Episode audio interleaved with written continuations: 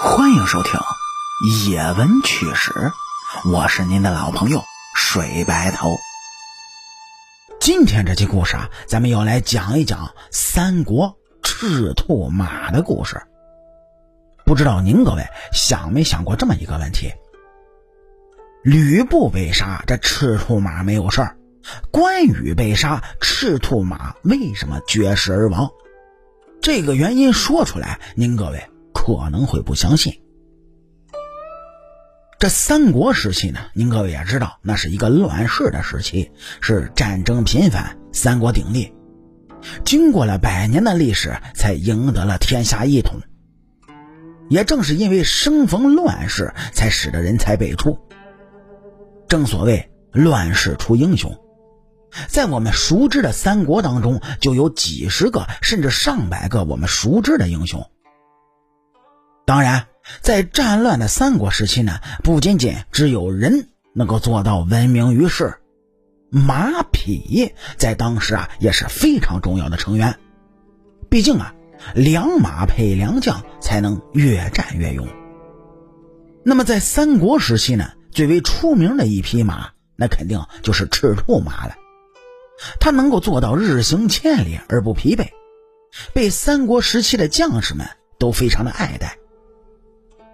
但是赤兔马为什么在吕布死了之后没有选择去死，关羽死了之后这才选择绝食而亡呢？这到底是因为什么？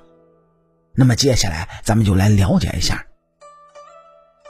说最早的吕布啊，其实呢也只是一个无名的小卒，父母在东汉时期的乱世当中被残忍的杀害。乡里人啊，为了让吕布能有个生存的地方呢，都建议他去学武从军。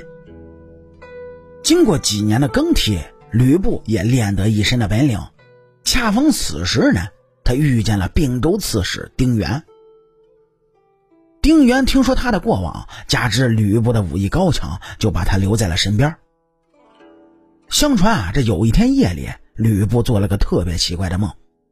说，在这梦里啊，有位老者总是询问吕布喜不喜欢好马呀。吕布很是开心的就问道：“啊，嗯，良马在哪儿呢？”这个老者是笑着说：“嘿嘿，你若真心想要，哎，也要看你的态度。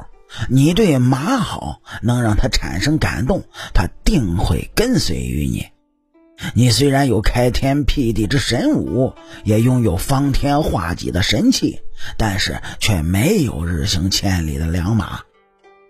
如果能够得此良马，就是如鱼得水，定会让你战无不胜。听到这儿的吕布是非常的感动，没等老人说完呢，又询问老者马匹的下落。老者哎，对他笑着说。说你明日太阳升起之时啊，再来到这里就可以看见马了。说完此话，老者也是扬长而去。随着老人逐渐淡出自己的视野呢，吕布非常的心急，一下子就从梦中惊醒了。正好此时呢，太阳也刚刚升起，吕布是想都没想，直接就来到河水的旁边，这梦里和老人相遇的地方。走到河边呢，吕布的脸上就迎来了一阵风。这时候，吕布回过身子，仔细的看，发现竟然是一匹野马。此马皮毛发亮，两眼是洁白有光，四肢犹如战车一样牢固，一看就是匹极品的良马。这让吕布是更加信服老人的话，他知道凭现在根本就驯服不了这匹野马。于是他听取了老人的建议，了解马匹的生活，无论是马的饮食还是习性，就连马的粪便情况，吕布都是一一记在心中。慢慢的呢，吕布也开始熟悉了此马。这时的吕布坐不住了，想要驯服这匹野马。于是啊，吕布就提前准备好马喜欢的草料，来等待马的到来。和以往同一个时间一样。这马呢，是真的就来吃草了。在马儿认真吃草的时候呢，吕布就抓住机会，直接跳到了马背上。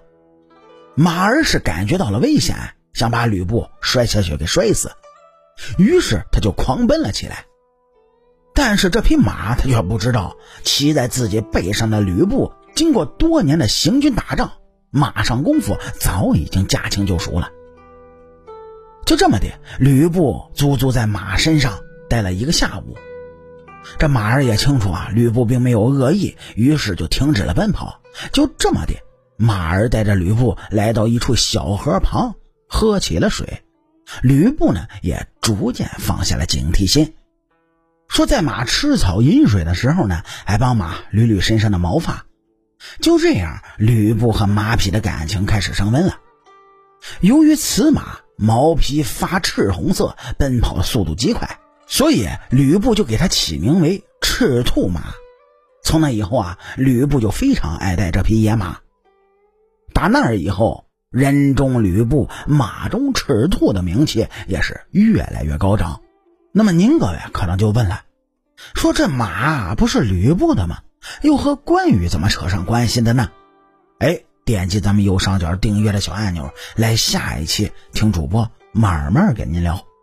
好啦，感谢您各位在收听故事的同时呢，能够帮主播点赞、评论、转发和订阅，特别是订阅，伸出您各位富贵发财的小手，右上角订阅的小按钮点一下，这样主播更新的速度才会越来越快。我是您的老朋友水白头，野闻趣事精彩，下期继续。